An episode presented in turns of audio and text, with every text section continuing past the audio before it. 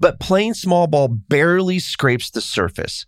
If we stop to think about how imposter syndrome has, and for many currently still affecting us, I think we could collectively identify billions in lost productivity. How do you grow and scale your business while avoiding entrepreneur poverty? Hi, I'm Buzz, and I've spent over 20 years marketing for entrepreneurs just like you. I've learned there's no one secret to success, but a series of strategies to help business owners scale at will. On this podcast, we uncover invaluable insights that successful entrepreneurs and industry experts use to profitably scale businesses. Welcome to You Are Buzzworthy.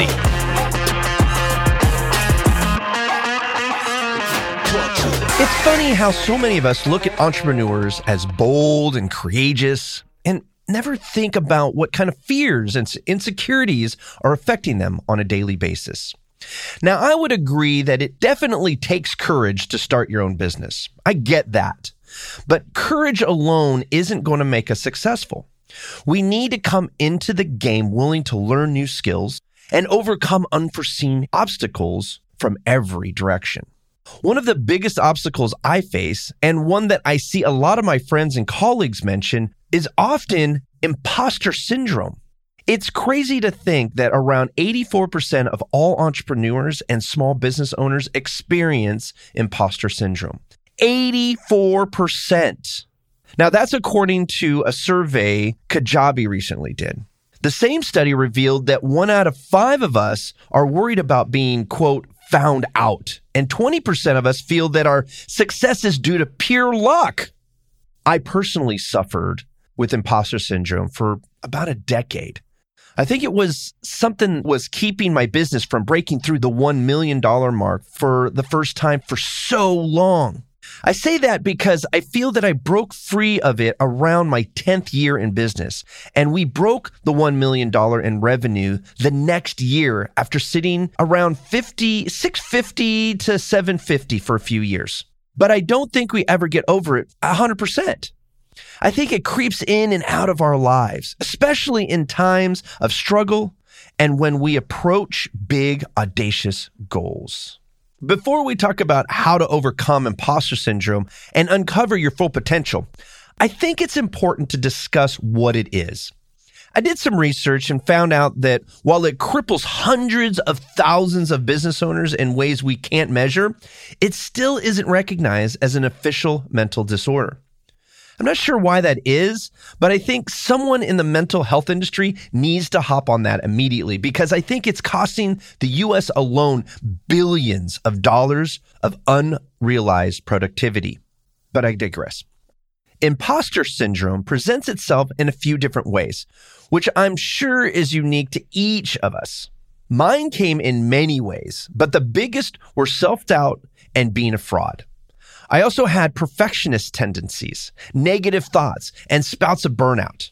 I thought it was all due to a lack of self-confidence, which I'm sure is one of the root causes, but that was just a symptom of a bigger problem. Come to find out that all of these feelings fall under the umbrella of imposter syndrome. Looking back, I can now see some of the major effects it had on my entrepreneurial career. Firstly, it kept me playing small ball for way too long. Actually, it's what facilitated me growing my first agency broke. I didn't think I or my business was worth billing what other agencies were charging. I thought I had to pay my dues and be in business longer to charge more. I also thought that since we dealt primarily with small businesses, we shouldn't charge what we were worth. And in hindsight, it was all nonsense, and it cost me tens of millions of dollars over the first 13 years of business. But playing small ball barely scrapes the surface. If we stop to think about how imposter syndrome has, and for many currently still affecting us, I think we could collectively identify billions in lost productivity, revenue, profits, and time. And time is the biggest loss because we can never earn back that time, which is why I think it's tragic that imposter syndrome isn't medically recognized. But there's no sense wasting more time feeling sorry for ourselves. It's time for us to stop giving into it. For me, I thought overcoming imposter syndrome would come after years of being recognized by organizations and associations within my industry, like the American Marketing Association and the Chamber of Commerce, along with winning Goldie Awards and 3 Telly Awards and Aurora Awards for media production and all of those things. But even when I received the Marketer of the Year and Visionary Marketer of the Year awards in back-to-back years, I still wasn't convinced. Not even hitting my first $2 million year did it. I mean, they all helped for a little bit, but my symptoms immediately resurfaced anytime a client wasn't happy or an employee left to work for a bigger firm. I definitely didn't do myself any favors taking a mid-5-figure salary so I could invest back into my company and not take care of myself first. The thing is, everyone was telling me how successful I was. But for some reason, I refused to believe them. It's a crazy thing now that I think about it. I constantly put myself out there as a confident leader and shared all the successes me and my team were having while secretly felt like I was going to be ousted as a fraud. I don't understand it, but for whatever reason, that's what happened.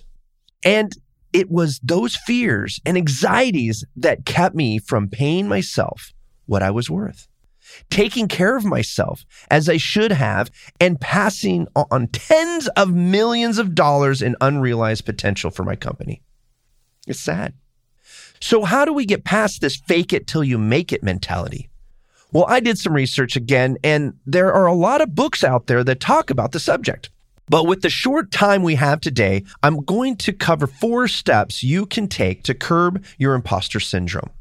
First step is to understand what it is and how it affects you. Again, there's a lot of information out there to consume on the topic, but I keep seeing psychiatrist Dr. Pauline Rose Clance come up as a leader and expert on the subject. She has a book on the subject called Imposter Phenomenon. That may be a great place for you to start. The second step is to overcome perfectionism, which I think most entrepreneurs have when starting their business. They think everything has to be perfect in order to be successful. Well, apparently perfectionism and imposter syndrome go hand in hand.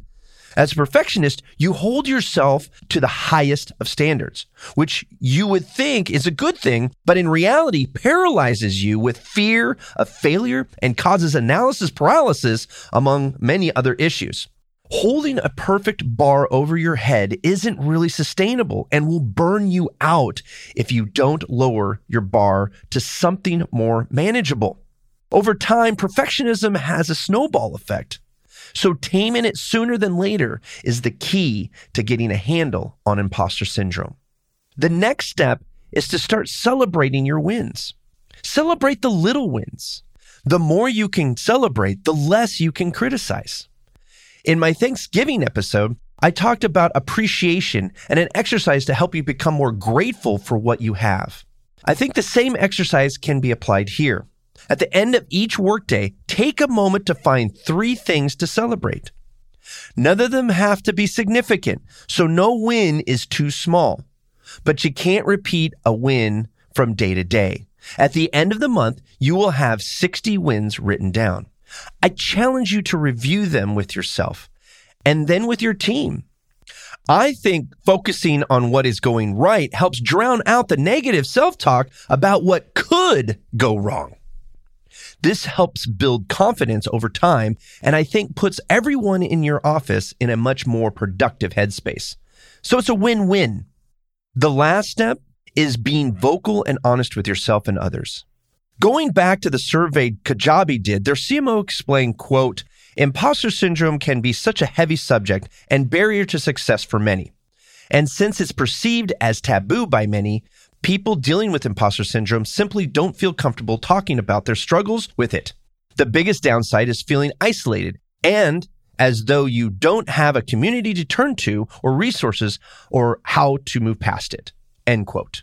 I think having a sounding board or many sounding boards in your life can be very beneficial. You can use them to talk about your anxieties and flush out your thoughts before revealing them to your colleagues. maybe your professional inner circle, and maybe even your employees. Talking about your feelings, talking about my feelings has always been very therapeutic for me. And I think most psychologists would agree that getting things off your chest is much better than holding it all inside. Now, it's important to keep in mind you will never completely be rid of imposter syndrome. It's kind of like being an addict in that you can relapse at any time. I find it creep back in my life when I start making really big goals for myself.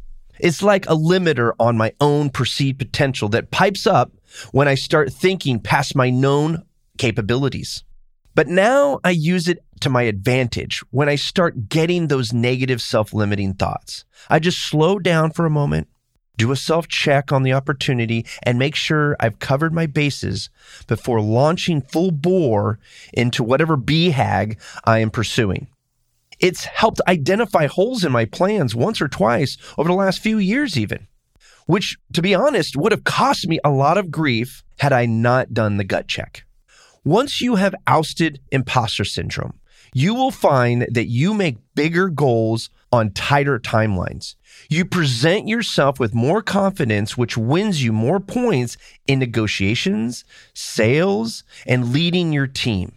Being free from the daily negative vibes makes you a happier person overall, which has made me a more giving person, a better partner to my wife, and a closer friend to those I care about.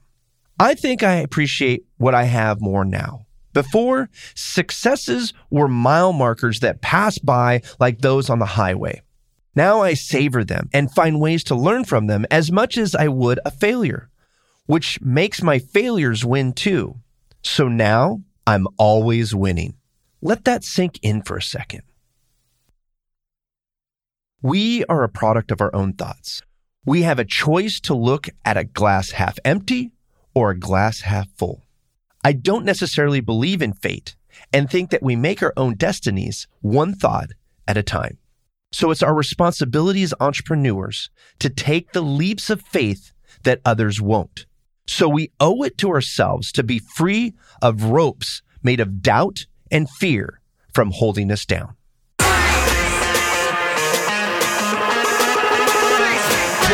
Hey, if you haven't already, subscribe to the You Are Buzzworthy podcast so you can get the latest shows as they drop every Tuesday and Thursday. And we'd also love to hear your feedback, so leave a review when you get a chance. And until next time, stay buzzworthy.